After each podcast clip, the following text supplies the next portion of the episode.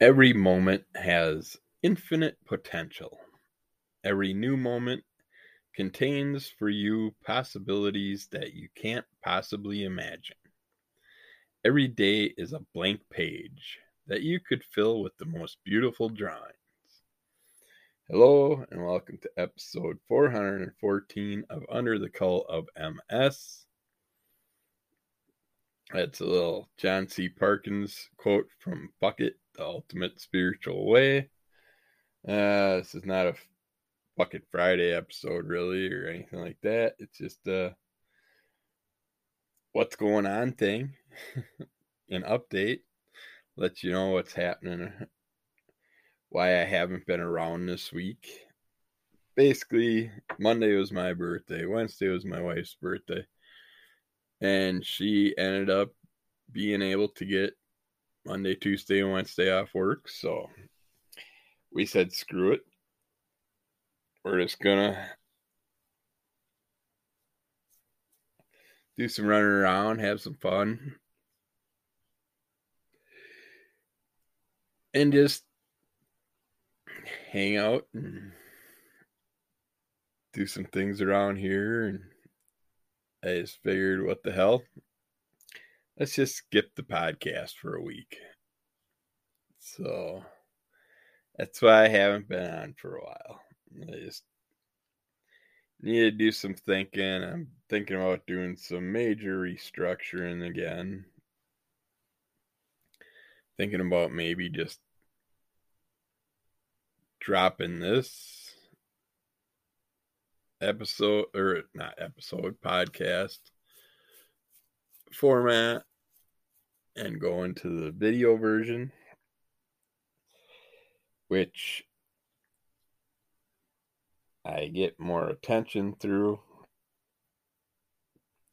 and I'm not getting no feedback from the audio part of it so even though we're in a variety of countries, got a variety of listeners and stuff.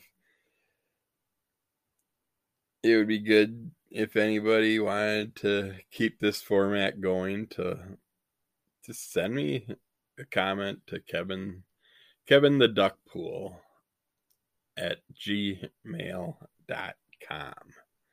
It's K E V I N T H E D U C K P O O L at gmail.com. Just let me know. Uh, if you want the audio format to keep going, it will, but I ain't even with the video format. If I do it this one route, which I'm not really pleasantly happy with yet, uh, it's got great editing software and stuff through Riverside, I think it's called but it still takes forever to download. So I'm th- almost thinking about either going the YouTube route or the Zoom route, but the YouTube route, I could do that and it would be instantaneous. Uh, just live videos recording stuff and then if you get the audio version you're missing out on so much that sometimes the audio can be annoying to listen to if you don't have uh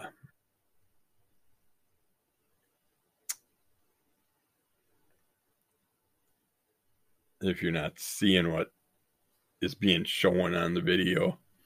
Can sometimes be annoying to listen to that part. For example, one of my fun podcasts that I listen to is the Harland Highway with Harland Williams, the comedian. And he decided to stop doing his audio podcast and start doing the video versions to get more followers also and to open his podcast up to more people, hopefully. And he also still gets the audio versions that go out of his video podcast and now listening to these because I still don't watch the video version of his. I still just do the audio version. But listening to him, it's like, yeah, you miss out on a lot of stuff that's happening, which can suck. But I don't know. I'm just playing around with some ideas right now. So until then, we'll probably keep going the way we were and just start throwing in a video one a few times a week just to try and get the video format adapted better. We'll have to see what happens. I will keep you informed with all that information stuff. I can't stop yawning. Just can't wake up today. It's one of those weeks. Everything's kind of wonky. Even though we're together, we didn't get much done around here. Did a lot of running around. Took her to some places she wanted to go to. Didn't do no picture taking though. We took cameras out. We didn't go to no cemeteries this weekend. Didn't find anything cool like that. Uh, yesterday when I was mowing the lawn, I watched a hawk come down into a tree hunt down something. It's like it was very interesting. I had to keep driving past, making sure it wasn't my cat that he was after. It was after. I've been enjoying the sitting up on the hill, getting a little sketching in again finally. Some artwork done. But I've been drawing up some plans for a possible studio that I'd like to build on the hill in my backyard. So I got this interesting little idea drawn up yesterday this little C-shaped style building with a nice deck going off the top of the or on the top of the hill looking over basically from the top of my hill you can see all the surrounding towns from a distance and then I also got a nice big overview of about a I don't know, 80 to 100 acres of farmers field that they got alfalfa growing in this year. Sometimes they put corn in there, which that would be annoying for a few weeks when it got fully growing. But I think if I built a little studio with a deck and a fire pit up on the hill, I'd have a cool place to hang out and do my podcasting and my drawing and painting and all that all in one area. But we'll see. I'm sure it's going to cost wise, it'll probably be outrageous what I'm looking at. I also wanted to have a little second floor tower in the center of it. It's kind of a like lookout sky tower looking at the stars type dome area.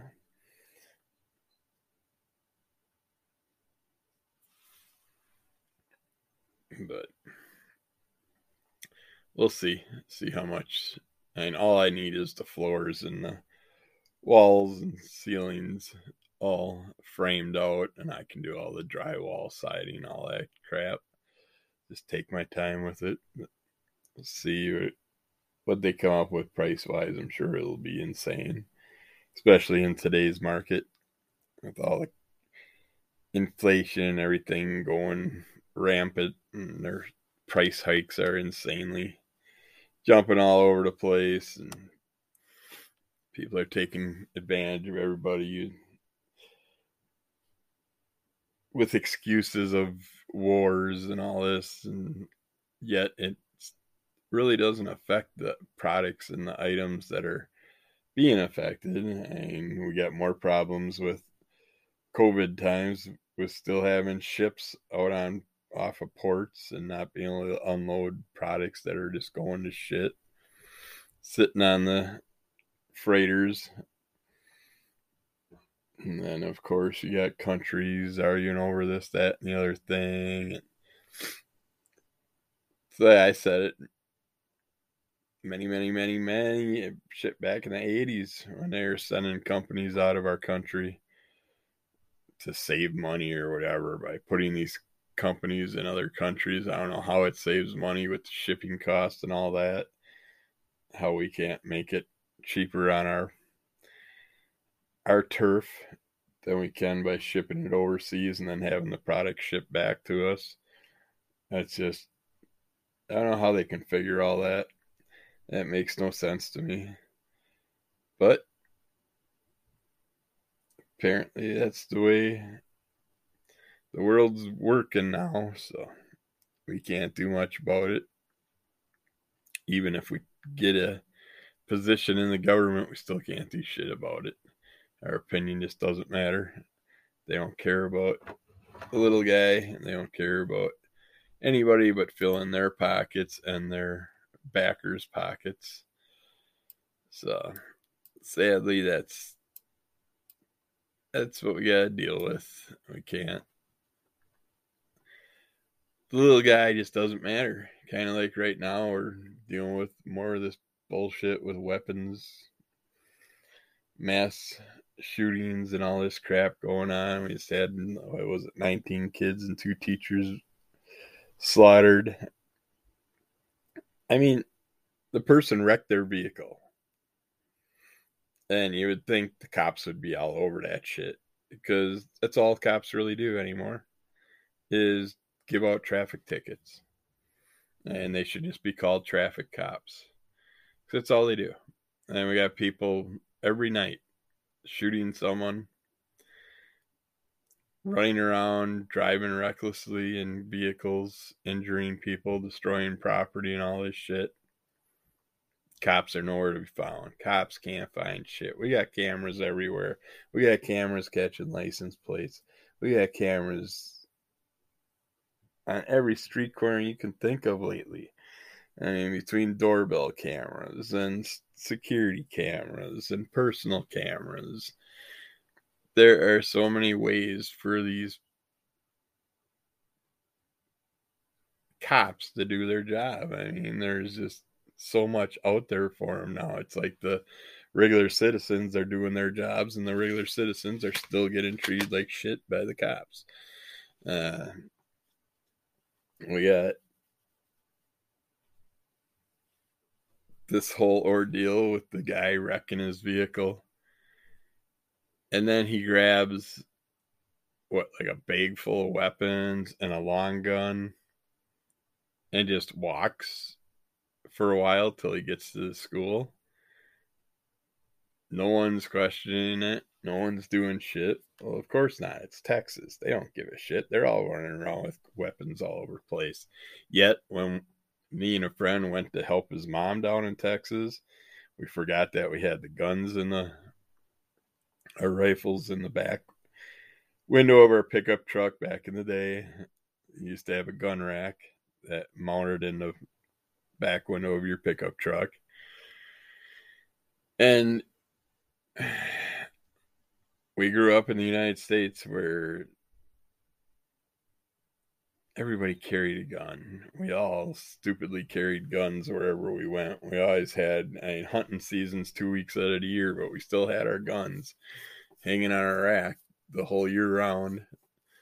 Never made any sense really, but we did do with having lots of friends on farms and stuff like that. We were constantly out in the woods shooting guns shooting trap, stuff like that. I was on all the trap leagues and so yeah, we carried a shotgun around or we took a rifle if we went up north. But we aren't running around with AR-15s, machine guns, all this shit that these kids are walking around with. And then the actual officials they don't represent shit themselves. I mean, are you telling me a police officer can't have a pistol with what, 15 rounds? What is it, 14 in, in the clip, one in the chamber or whatever? 12 rounds, pistols that shoot rapidly enough for him. Are you telling me that the officers can't use a pistol? They have a pistol on them. They have a taser on them. They have a nightstick on them. They have in back in the day, they always had a shotgun center mounted in the front seat and or a shotgun in the back seat. They had beanbag shotgun rounds. I don't know whatever happened to that. Non-lethal weaponry, weird. Just they're gonna bring all this shit out. It's like you want to give teachers a weapon, give them something like that, something non-lethal that's gonna knock it, knock the little bastards out. Give every teacher a taser, and twenty-five thousand volt taser or whatever the hell at least they got some type of defense that way. But do not give teachers guns. Uh, we don't need to use guns to fix the gun problem. And if you give teachers guns, then you got the opportunity for what?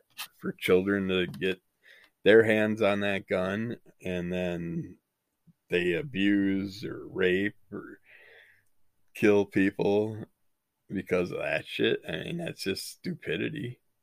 We don't need more guns brought into the classrooms. Give them something non lethal. Give them tasers. Give them shit like that. But not more weaponry. Uh, we need to get away from this bullshit. And they're doing stupid things like $50 gas card for trading in a gun. You bring a gun to the cop shop and they'll give you a $50 gas card. They ran out of gas cards within the first couple hours the last group that did this, and it's like, why would you even trade a gun in for fifty dollar gas card? You can sell most guns for two hundred dollars on up. So, I mean, even if the gun's in shit condition, why would you sit there and trade it for a fifty dollar gas card? Is beyond me. I'm guessing this is people that got their hands on other people's guns that didn't know anything about it, and they're bringing the guns in and trading them in for gas cards. But yeah, that's programs like that are just complete and sheer and utter ignorance being shown again. We have the politicians trying to explain why it took over an hour for the police to even get in position and do anything while this person sat in a school shooting people and hiding in a room I mean, there were so many signs given to the police ahead of time. They could have ended all this shit way before he even got to the school part. They had, I believe, again, like always, a one or two day pre warning that this person had some mental issues going on. They didn't do nothing about that.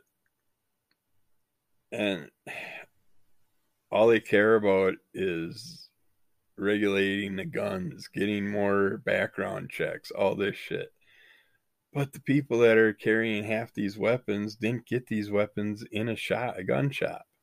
They got them out of people's trunks. They got them wherever, handed down through generations. I mean, Christ. I mean, every family had weapons in the 50s, 60s, 70s that have been handed down through multiple generations and still around. And you walk into most houses and there's a gun rack full of guns. There's, I bet you go through and every through every house in my neighborhood and maybe two of them wouldn't have weaponry visibly showing in their house, but the rest of them, I'd say, yeah, they would. But yeah, it's a sad time. It's we live in a world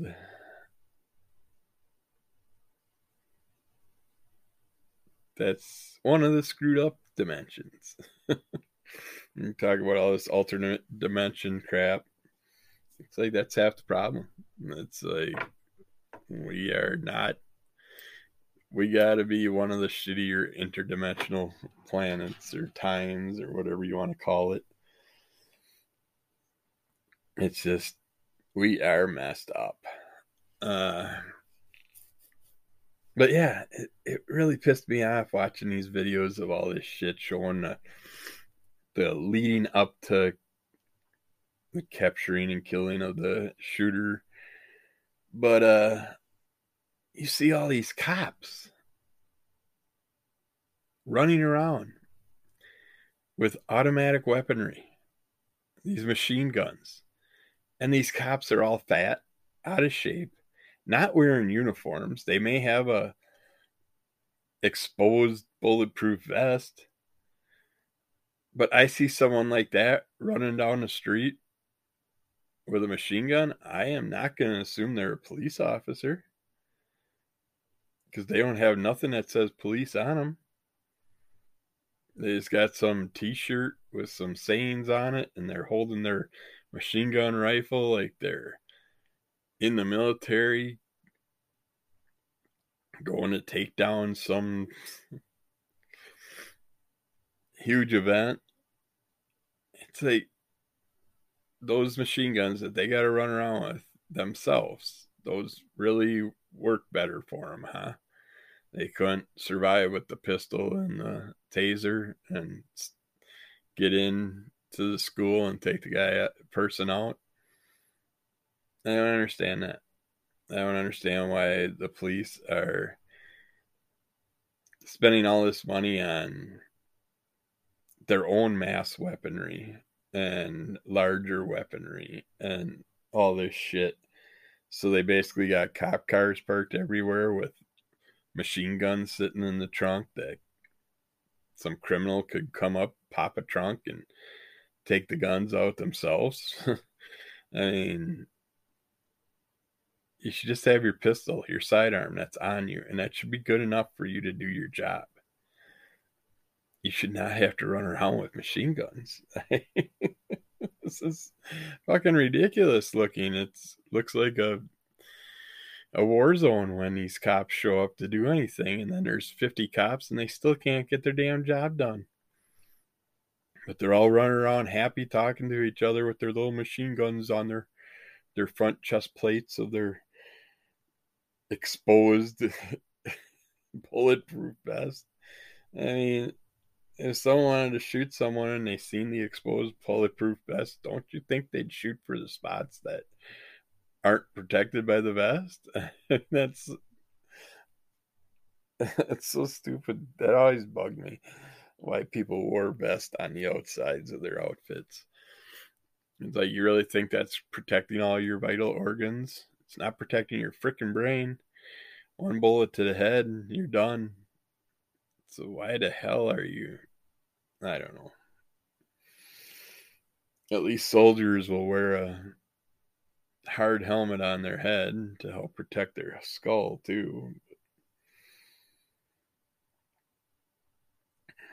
I don't know what ever happened to non-lethal. Shoot a person in the leg, take him down, arrest them. What happened to those days? Why is everything just point, shoot, kill? No questions. It's basically Judge Dredd times. It's the evil Judge Dredd that's controlling everything. That's doing things their way. But I do have a huge stack of comics sitting here that has built up from from the last week of not doing podcast. So I was thinking I could finish off this segment and do another segment. At least doing some comic reviews. we didn't have our Crimson Call Comic Club last week, so I got some comics from that to discuss. So yeah, what the hell? Let's let's do this. Starting out with Dracula. Bram Stoker Dracula. From Sterling and a Ben Caldwell cartoon comic. An all action classic number one little small trade of classics horror comics. For the Dead Travel Fast. English estate agent Jonathan Harker has gone to Transylvania to meet his new client, the eccentric Count Dracula. But in the Count's ruined castle, Harker uncovers an ancient, deathless evil. Now that evil has followed him to England to feed on the nation's teeming millions as they sleep. For Dracula never sleeps. Doesn't he sleep during the day? I don't know. But yeah, if you've never heard of this before, this is apparently the main Dracula Draculian source. the source for the movies, the source for the books, and it's just Bram Stoker was apparently the main writer of Dracula back in the day. And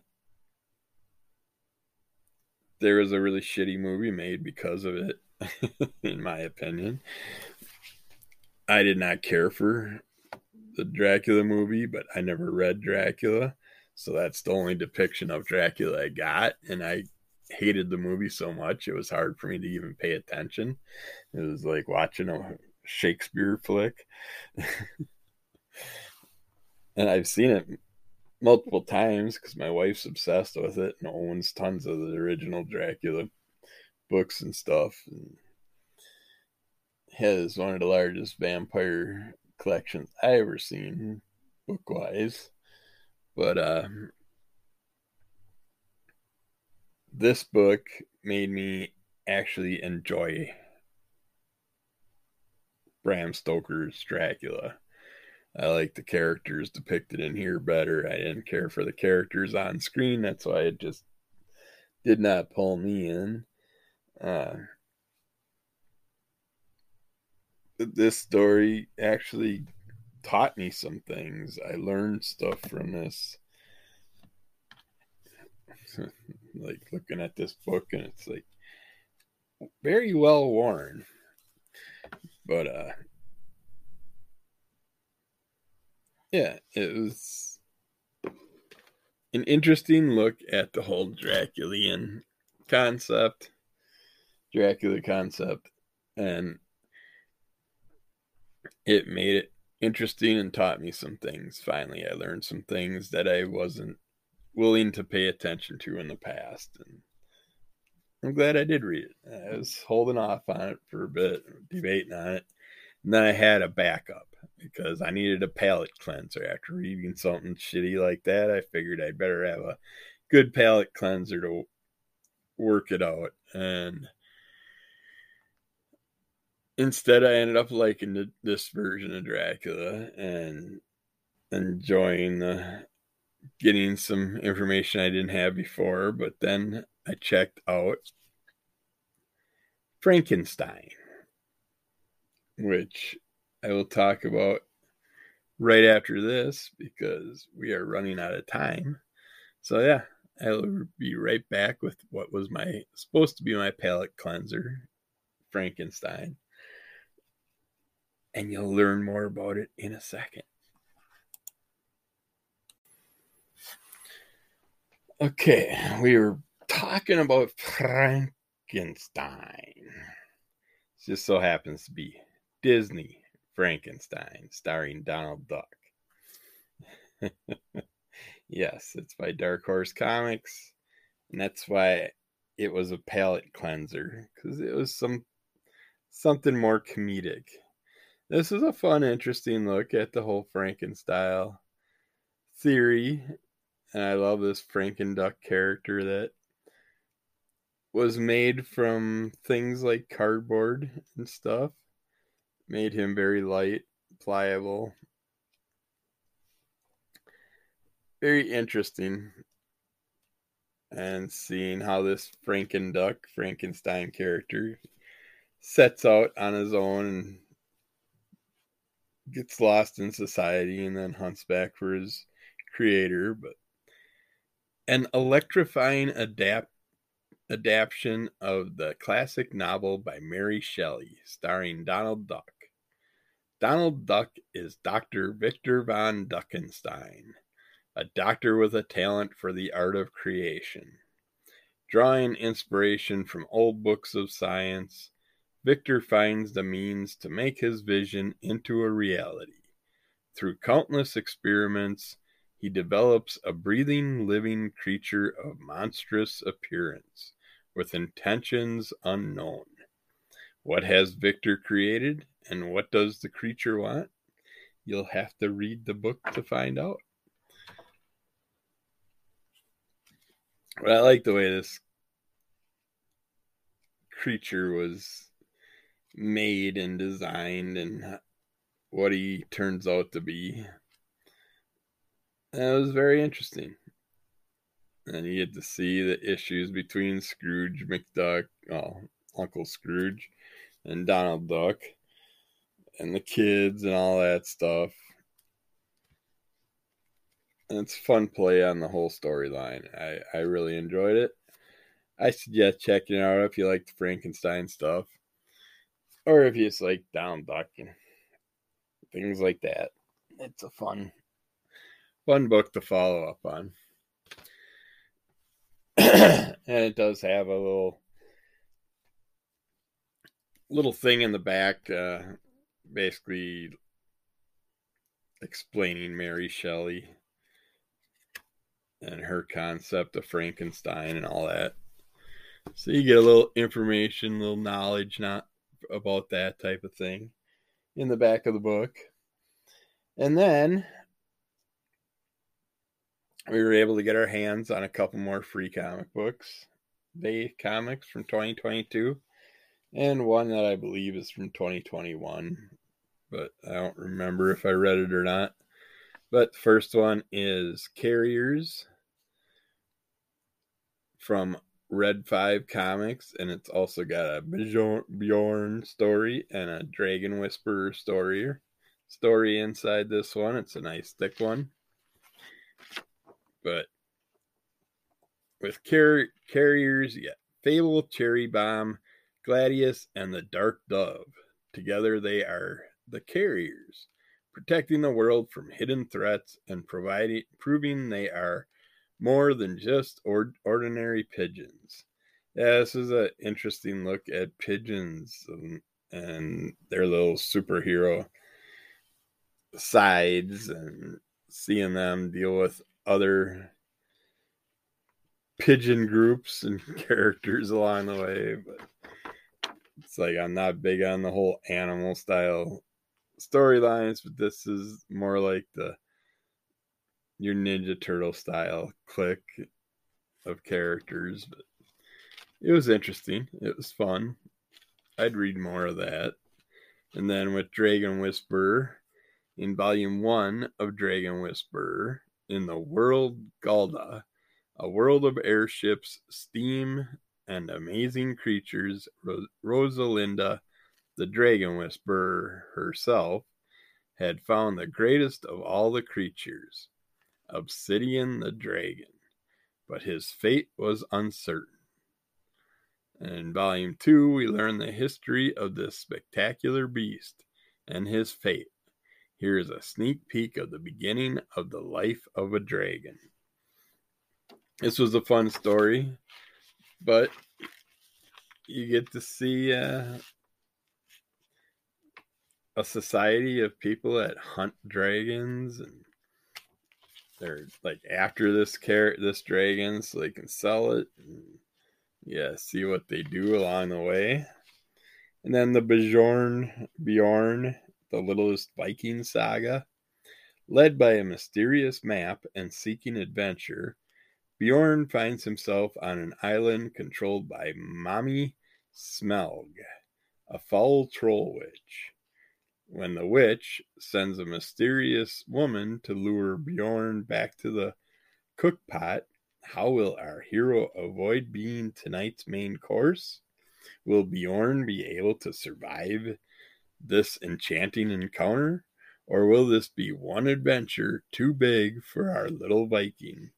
Yeah, it's an interesting story of a gal that's kind of cursed by witches and she's got to do their bidding. And the way she does it is by luring in little tasty morsels to the witch's cauldron. And yeah, see what happens along the way. It was definitely an interesting, fun story. I would definitely check out some more Bjorn, the littlest Viking. Out of the three stories in here, I think that's the one that I would definitely search for. The other two I can easily skip unless I come across them in a bargain bin or something in the future. Or actually a free bin for probably some of those. I don't really want to see a dragon be tortured not really big on the pigeon and pigeon pooping attacks. and then the next free comic book day one was Disney Masters, Walt Disney, Donald Duck. Uh, in this one, you get Snore Losers, which is a fun story between Donald Duck and Uncle Scrooge, both having dreams that end up making them do things because of their dreams and the doctors helping them along the way and it's see what happens with it. You'll have to read these stories to find out. Then they also have here today gone apollo which yeah, get revamped with all these stories because it's been a long time since i read these But yeah, in this storyline, you get a super goofy story watching Super Goof deal with uh, some puzzling events along the way.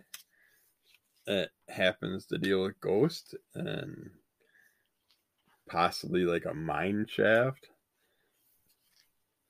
discovery, but it was a fun story. I suggest checking it out. Then they have Donald and Fethry in Fall Guy.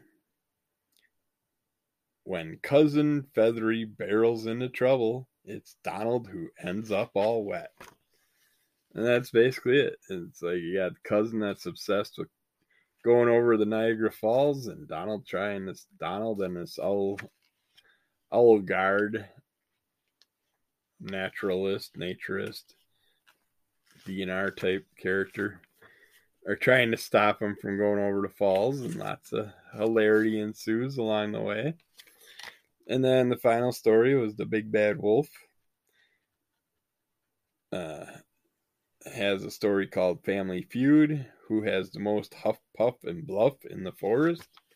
And it's a fun look at the wolves trying to get the pigs the usual storyline. I don't know if they spend their whole life hunting these three little pigs. I figure they better go somewhere else and do some pig hunting because they spend a lot of time on these three little pigs and not getting nowhere. Now you got extra family members that you're dealing with. So, but yeah, that was fun. I stupidly didn't pick that up the first round. I just wasn't really interested in it at the moment, but then I did. And I'm glad I did. Then the final one, I believe this one was from 2021. It's only a matter of space time. Actually, it might even gone back further because the it's uh, stamped, copyrighted as 2019. And this is Jide and Petra are two normal human kids from planet Earth, but they're about to depart on an intergalactic journey, an adventure through space time. And we get to see them dealing with an alien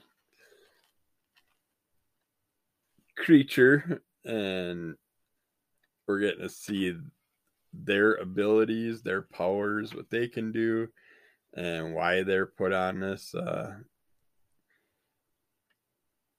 this little jaunt through space.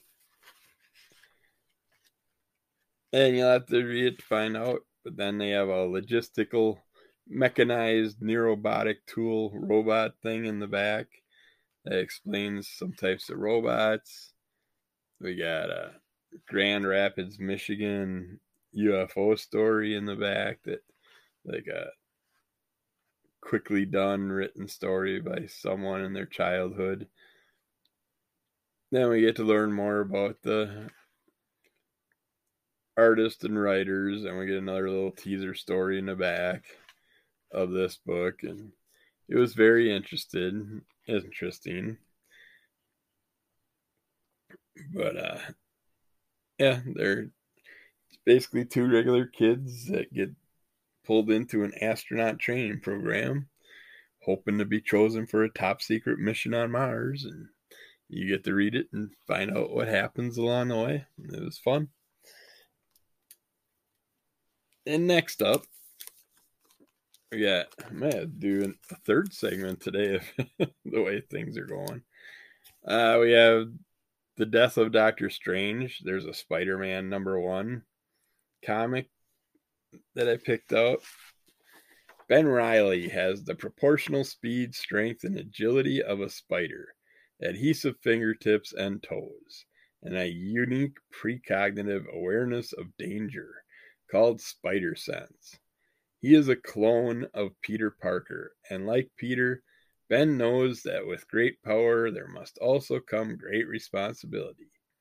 After a disastrous battle, put Peter into a coma, Ben, with the backing of the Beyond Corporation, took on the mantle of the crime fighting superhero called Spider Man.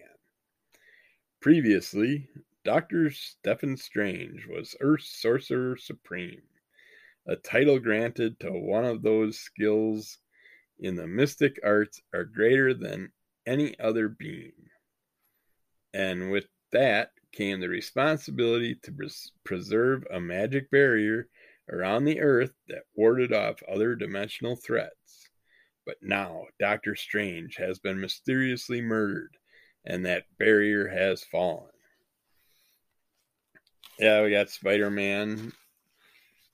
Oh, Ben, Spider Ben, taking over for Doctor Strange and doing some of his chores and he left in case something happened to him. He figured he could rely on Spidey to take care of it for him. So he sets up this little thing, and Ben just happens to take on the task. Along with him, we got the Black Cat joining up and helping him out. And it's fun watching those two hanging out together. I'm not big on the whole Ben Spidey but I could get into it. Uh, I, I could get into this going further with this. And if you look at it, the layout list for the Death of Doctor Strange checklist, you have Death of Doctor Strange number one, and then number two, and then Death of Doctor Strange Avengers number one, and Strange Academy presents the Death of Doctor Strange number one, then the Death of Doctor Strange number three, then the death of Doctor Strange Spider Man number one, the death of Doctor Strange White Fox number one, the death of Doctor Strange Blade number one, death of Doctor Strange X Men Black Knight number one, then death of Doctor Strange number four, and then death of Doctor Strange Bloodstone number one, and then finishing it off with death of Doctor Strange number five and these will finish they finished off printing in January of 2022 so you can get your hands on these if you want to follow that basis storyline but the next one was the white wolf Ami Han is descended from Kumiho mystical Korean shape-shifting fox spirits. After her mother was murdered, Ami forged her own path fighting injustice a, as a member of Tiger Division and the Agents of Atlas. Ami is the snow-clad hunter with the furry fury of white whipping wind and claws of icy hail. She is the last of her kind. She is the white fox. This is my first introduction to this character, I believe. I I really liked her. Uh, she's foxy, foxy fun, all kinds of fun. And you get the manga style feel to her with the storyline and everything, but it's very interesting learning about her childhood and her background and her family's history and then what representation this has to do with Doctor Strange and everything going on in that storyline. It was a lot of fun. I I really like this character. I want to know more about what she is, what she's from, and all that stuff. So I will have to find out more in the future. And then the last one that I read from that group was The Death of Doctor Strange Blade number one. Born half vampire, Eric Brooks has all of a vampire's strengths and none of its weaknesses. Determined to rid the world of the creatures that killed him, his mother, he became Blade the Daywalker, a re- ruthless vampire hunter, a member of the Avengers, and now the sheriff of the new vampire nation. Yeah, he's uh working for Dracula. you get to see what's up with all that. I mean, Blade's hanging out with the vampires, hanging out with Drac. Still hates everybody and has his threats out there. How he's going to fix things if he has to down the road. But I liked it. It was an enjoyable story to get me caught up on everything with that. And now I just got to get all the filler stuff and then reread the whole storyline all together. Then next up, we got Peach Momoko, Demon Days, Mariko, number one. Now, I've read, I believe, the second and fourth story, maybe. And this is like the first and third story. So it gets me caught up and gets the whole story figured out for me. But I do have to put them all together and read them all together one time eventually. But welcome to the world filled with demons and spirits, monsters and magic. This is the Marvel Universe like you've never seen it before. This is Demon Days, Mariko, the Yashida Saga, Part 1. And it's fun. We get to see Mariko and her family and what's up with her interesting little demon ass and some other characters that come along during her childhood and train her teach her things and then find out more about her and her mother and her sister and what's going on with that warped family along the way but yeah definitely gave me more, gave me the information I was looking for to top off this story. And then we also checked out Peach Momoko's Demon Days Rising Storm number one to get the rest of it. And in this storyline, we get to learn more about the demons in their lore and the couple interesting characters. One that's kind of like a Thor like. There are a couple god characters, the little girl and the Thor character, that are both gods in their own way, and you get to see how how things go when they first meet up with Mariko, whether or not they work together, if they're going to be able to do deal with each other, or if they're just going to clash constantly, and you get to find out a lot more. Even more information about the whole family and their issues and what's going on with this storyline. So yeah, I suggest checking it out. Then we found in some bargain bins. We got some more dollar comics at a half price bookstore. Uh, this is Emily and the Strangers Breaking the Record, number one of three by Dark Horse Co- Comics.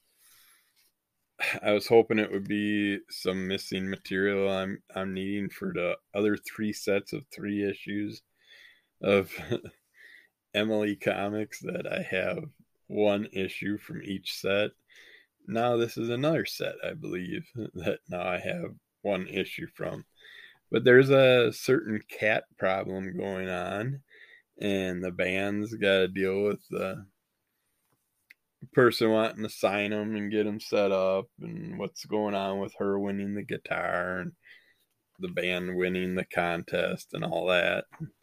Gets us deeper into that storyline, and I'm hoping I can find out more eventually down the road and get the missing comics so I can maybe complete at least one storyline.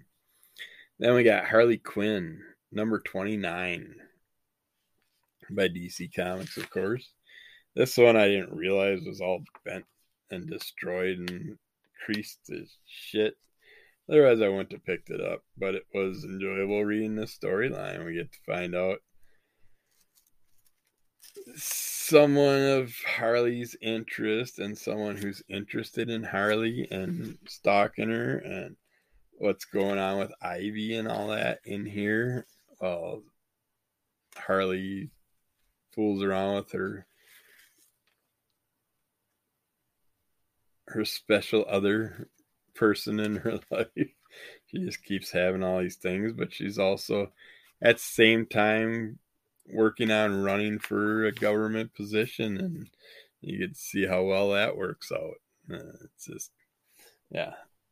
Good old Harley Harley antics and Harley fun. Oh, we got Nice House on the Lake, number eight. I'm hoping this ends at number nine. I'm kind of burnt out on this story. But we're getting further into the world of what's up with the alien being and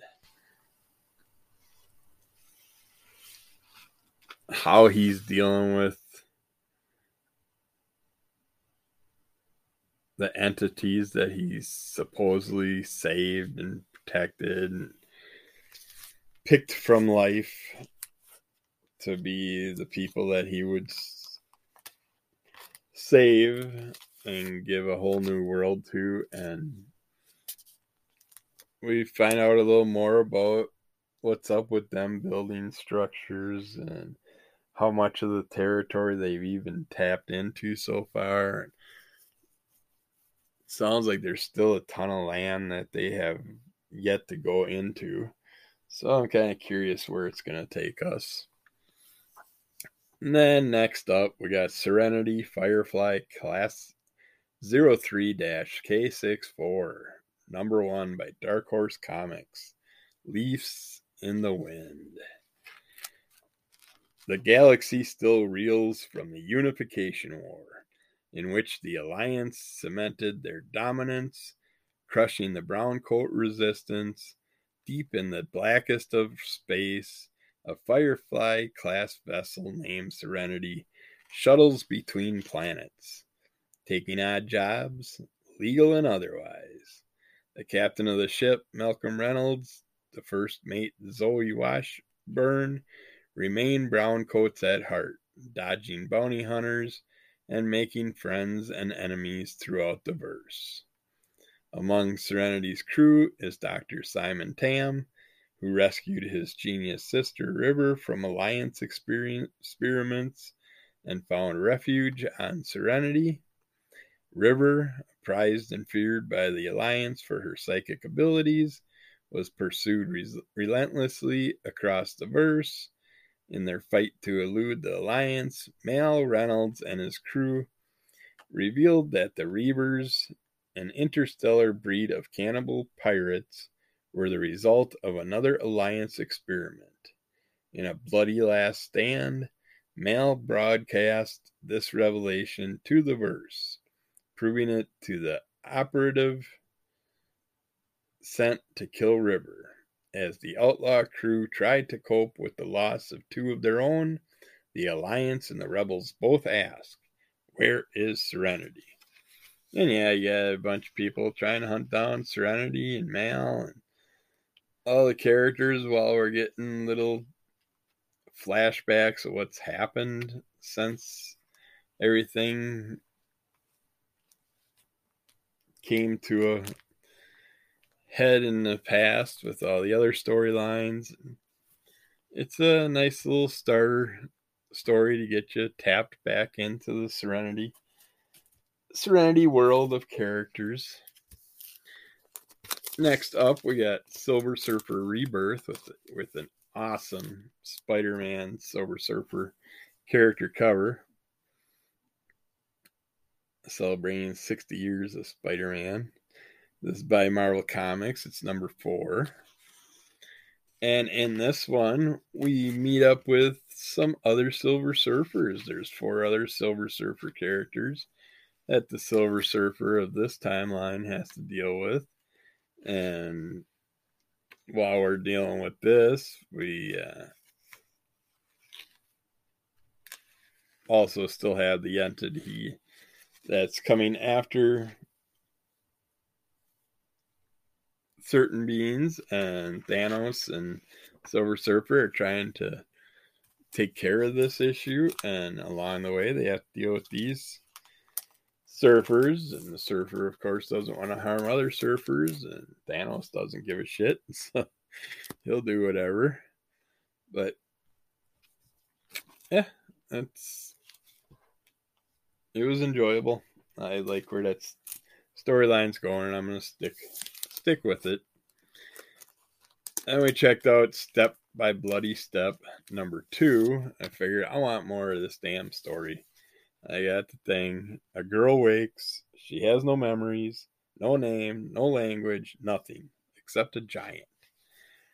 And it's gives you more of the story and of course some art and stuff in the back. But we learn not too much.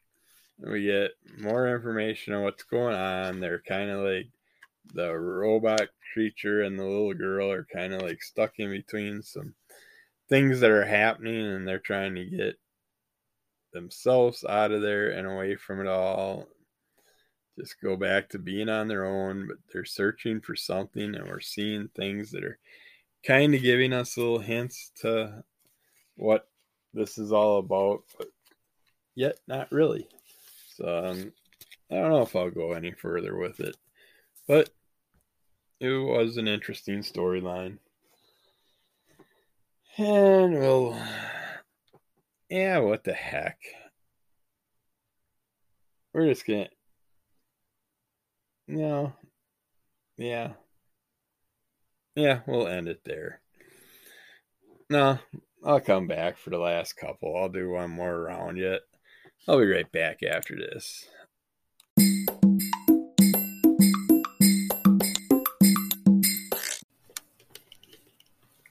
Okay, we had two more left, so I figured, what the hell, let's finish off this pile so I can start fresh next week if I get back to normal. We have Tiny Titans number 44. The Crosswalk of Doom.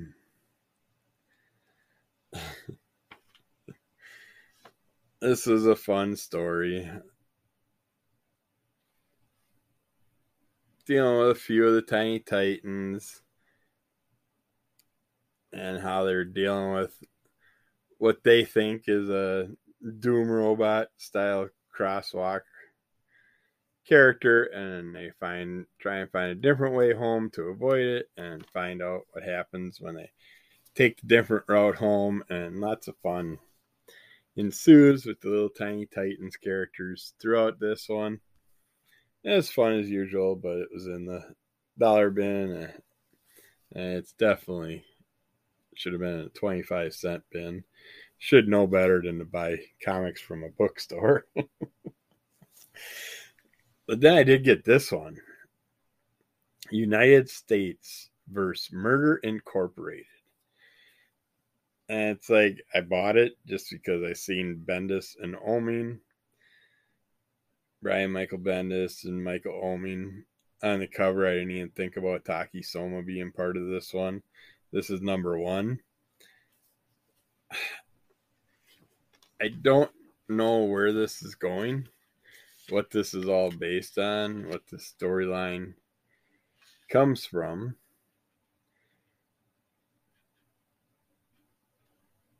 But I really enjoyed it. Um,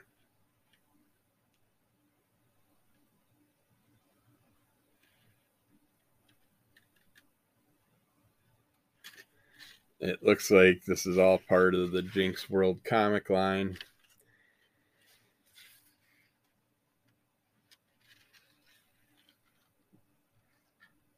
but it's like we get get to find out about these characters that have a basis kind of like kick-ass feel to this. Hmm. Because you get a girl whose family's been attacked and her uncle works with her on helping her out and we get to see what her future is going to be like, what she's going to have to deal with in the future, what her fam- what she finds out about her family's history in the past. And it was a very interesting look at that style of storyline. I could really see getting into this. This is something I would not have grabbed. And just the cover and everything, I don't see why this would have drawn me in, except for it was in the bargain bin, bin and I seen Bendis on the cover, so I'm like, yeah, what the hell? Might as well check it out for that price. And I did. so some things are worth it, some things aren't. Couple comics like I wish I would have looked at better. If I would have known they were that destroyed, I would not have bought them. But I uh, do have some fun ones coming up. Picked up some more Richie Riches and Harvey comics. Uh, just a variety of different. I think I got some more Punisher storylines and stuff we'll be talking about in the near future. But I do want to get the video formats going so I can show off the comics while I'm talking about them too. It's nice to be able to show off certain pictures and stuff while you're doing it.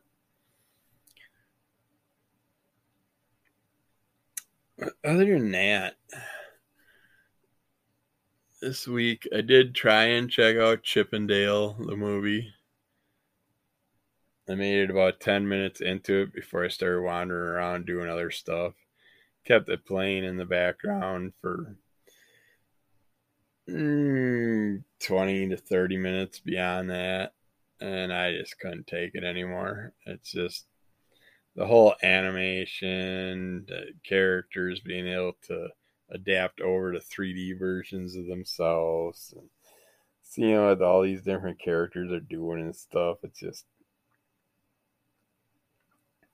they did not do good with that movie at all. The voice work terrible. They should have chose a lot of the characters should have been chose differently by who they were going to use for them. Uh, even Seth. What is it? Seth. Uh, Uh, Seth Rogen, the stoner from Freaks and Geeks, and all that stuff. Self proclaims stoner. I don't know. That guy always did annoy me somewhat, but then you see him in this like miniature Viking form, and he's just freaky when he opens his mouth. It's like, yeah, it's definitely Seth. But yeah, I just could not get into that movie at all. I just, I tried. I wanted to like it. I liked Chip 'n Dale in the past. make their little Chippendale reference in the beginning and stuff. And play with the little teasers. But yeah, I just could not get into it. It's like the wife started vegging on Million Dollar Listing again. That's show actually cracks me up and pulls me in when I watch it. Uh,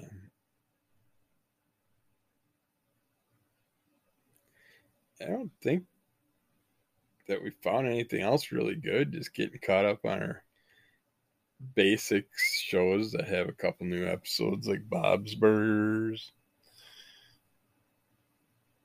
The finished off Lego Masters season two. I got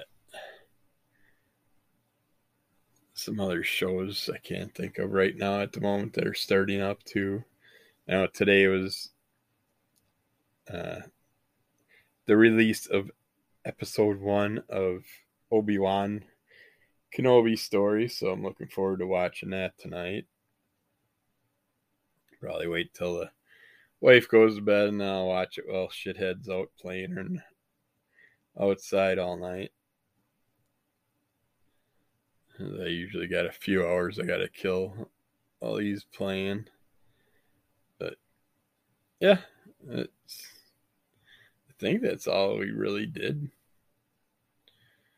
check out lately. I'm gonna go to Bob's Burger, Bob Burger, Bob's Burgers movie on Memorial Day. The wife wants to go since she has that day off, so we'll go check it out.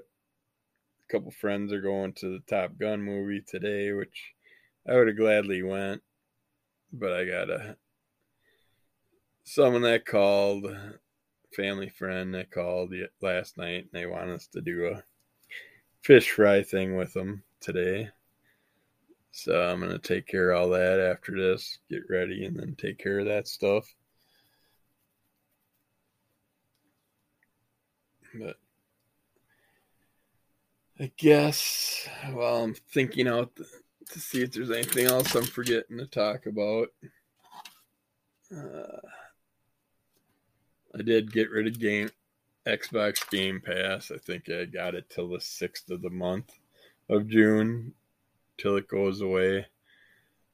I'm playing a little further on uh, the Marvel Avengers game, but it's getting. I liked the storyline enough when it started out.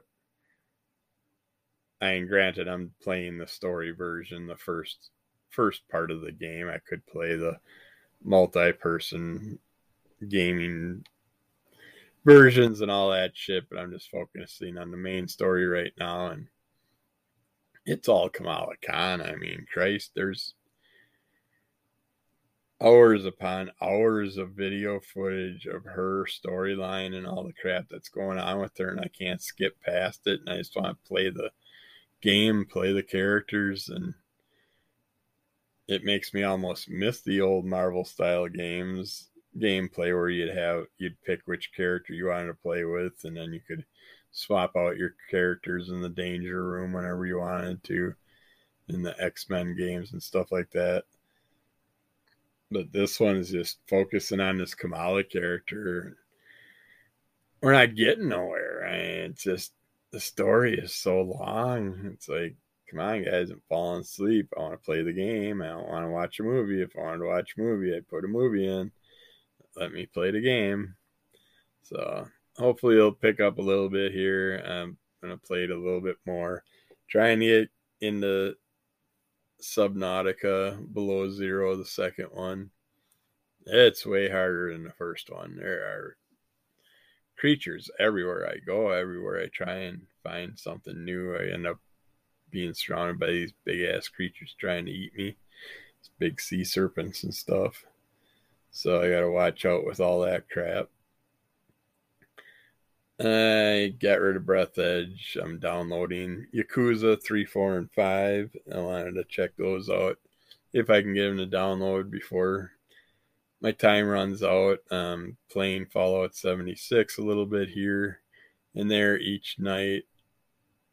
If the cat gets in before 11, I'll at least get an hours of, gameplay each night on one of those games. I don't really get to them during the day at all, so I need to have my gaming TV upstairs. It would work better for me.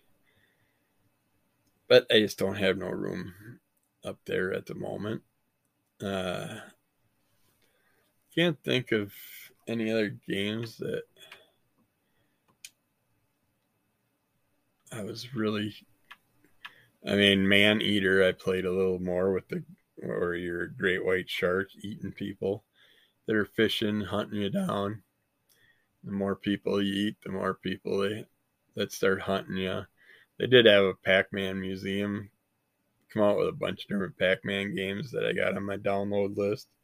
Hopefully, I'll get that downloaded before before I lose the Game Pass because I go for vegging on some late night Pac Man adventures. Other than that, I got rid of all the other games except for Yoku's Island Express, where you're that little bug with the nut and you're cruising around your little world. And, but that's an Xbox Gold game, so that'll always be in my files. But can only play it when I have the Xbox Gold available. But yeah, it looks like that's the only ones I really got going on anymore that I'm going to check out before Game Pass leaves. Uh, unless something else new pops up before between now and then that that's on their new release stuff that interests me. I'd like to check out Zombie Army 4 and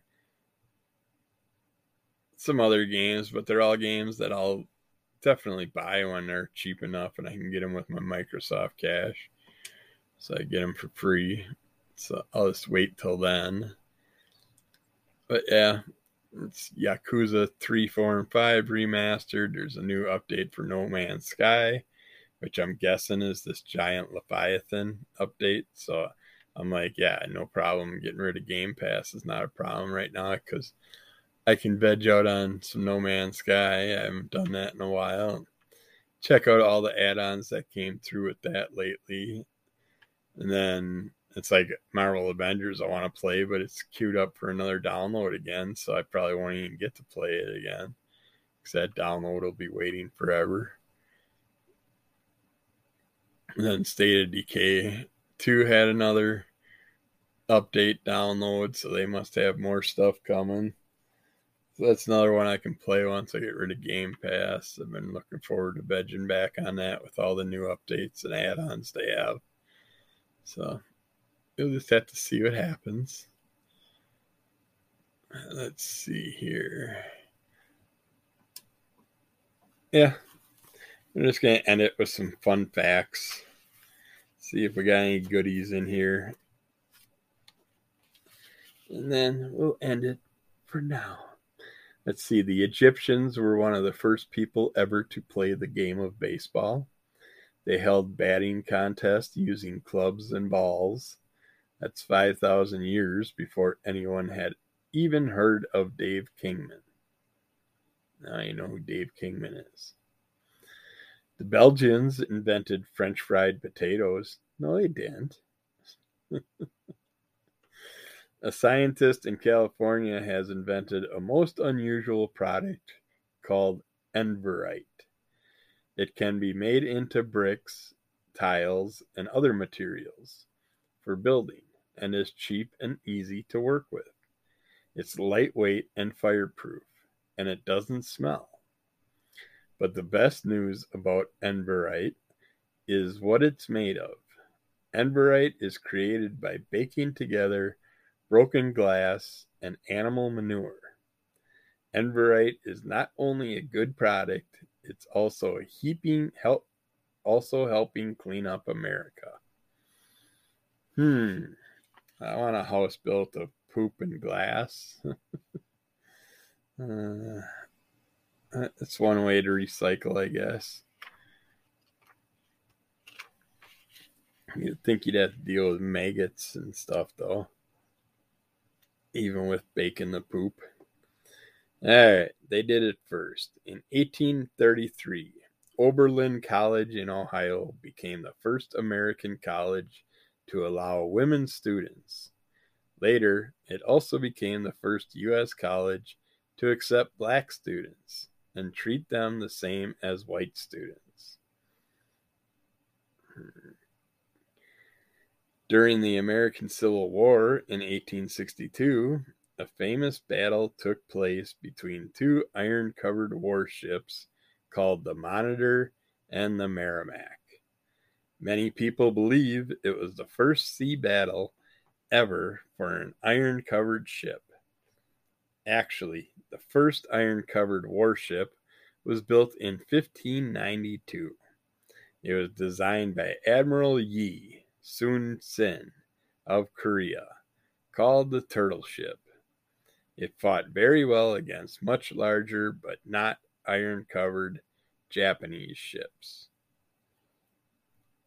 Even back in the 1500s, Korea was just set on destroying everybody. Today is not surprising to hear of a doctor operating on a sick person's heart, but the first open heart operation was done in Chicago in 1893. The doctor was a surgeon named Daniel Hale Williams.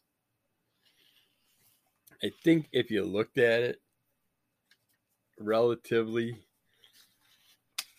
deep enough, you could say that maybe the Aztecs did the first open heart surgery you know, the old Aztec thing where they stick their hand through your chest rip out your heart.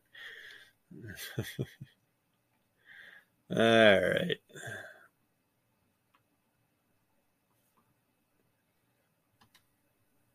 I don't know why I was clicked on that. Yeah, I think that's pretty much it. I can't. My head's all foggy headed. I got so much shit in my mine that I got to get done. I got really got to get this place. Basically, the videos I took of trying to work on my podcasting area is about as far as I got. So I could start up new videos for all that and keep working on that. I don't know. We'll see what happens next week. Hopefully things will get back to normal for now and I'll just eventually work things in as we go and add new things. We'll see what happens. Or I'll just give up altogether and restructure everything. Who knows? But it would be helpful to get some feedback. So rate, review, tell a friend, subscribe, send your questions and comments to Kevin the Duckpool at gmail.com. I will definitely mention you. I'll get back to you, whatever. I just haven't found anywhere where I have any stuff posted or set up. I got to go out. Still have to go on all the different podcasting platforms and see what they say. But for now, we're going to leave it there. Maybe take a walk up the hill in between doing all this other stuff just to take a break to get away for a second and then get back to the whole fish fry thing. And if you ever want to make your own fish fry, you can go to the grocery store and get your hand on some maize breading, M I E S. Get the maize breading, and I prefer like a Miller Lite beer. Some type of light beer is what I like using, but the Miller Lite I think works the best. And I'll just dump some Miller Lite in there, probably about I'd say 75% light beer and or regular beer, whatever you want. And if you want the darker taste of the beer, you go with the thicker beers. Whatever whatever trips your trigger. You can use whatever you want, but I'd say three quarters beer to one quarter water. Mix it in with your maize breading. Have a bowl of just the maize breading and then a bowl of the uh, maize breading mixed with the beer and the water, all whisked up. And then you just roll it in the flour breading and then roll it, then dip it in the beer batter and then throw it in your 350 fryer for three to five minutes, depending on what you like. Just look for that golden brown crust and your crispiness, and you're good to go. It just depends on what size and type of fish you're using. If you're using like a tilapia or something, or a bluegill, or anything like that, well, actually, tilapia you can use with this breading. I'd say probably about three minutes. But if you're gonna do like a bluegill or a sunfish or a perch style, well, perch you can use this breading for perch and walleye and stuff. But if you go for the smaller fish, the sunfish, the bluegill, or anything like that, I'd do an egg wash where you just basically uh, scramble some eggs with a little bit of milk in there and then just roll them in the maize breading, maize or the flour, not the breading, not the beer batter, in the flour the maize flour. Just roll it around in there and then dip it in the egg wash and throw it in the fryer, deep fryer. You get a nice crust to it that way, an egg egg wash style crust. Uh,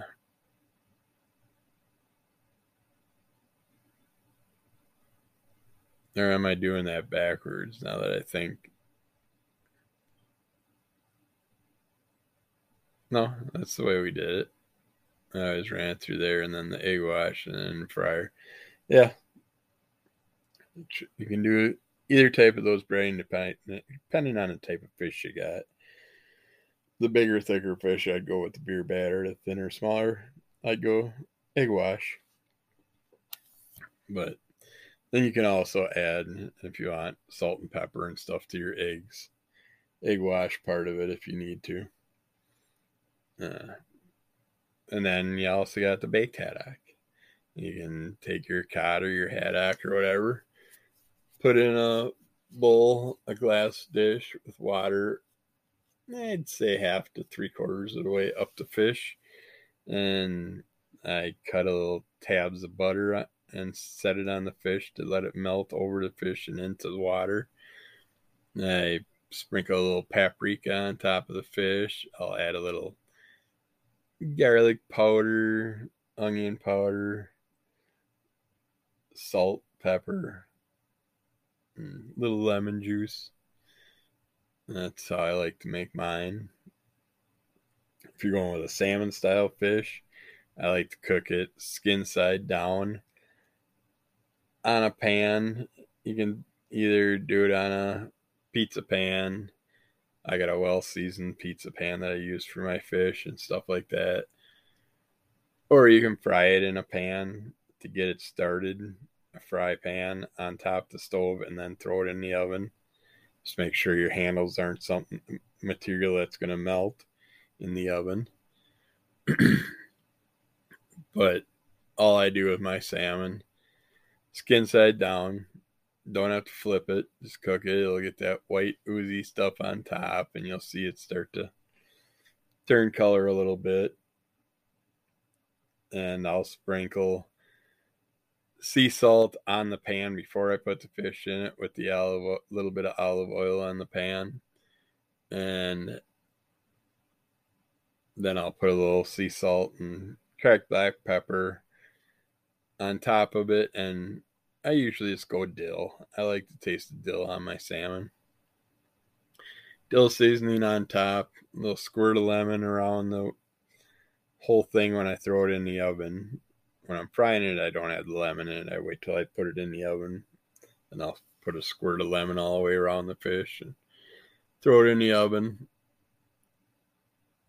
until you start to see that white foamy stuff coming out of the fish, and get it to the texture that you like. I like it where it just starts to flake apart.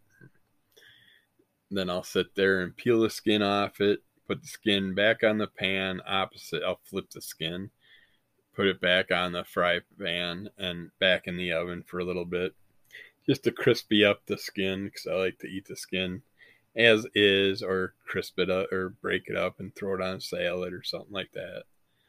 But yeah, salmon, tuna, stuff like that, you could cook that way.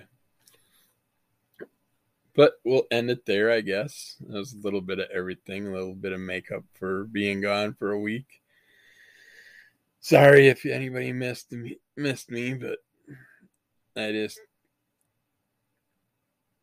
once Monday was already half over and I'm like, ah, I ain't gonna get my Madman pod in. I'm like, screw it.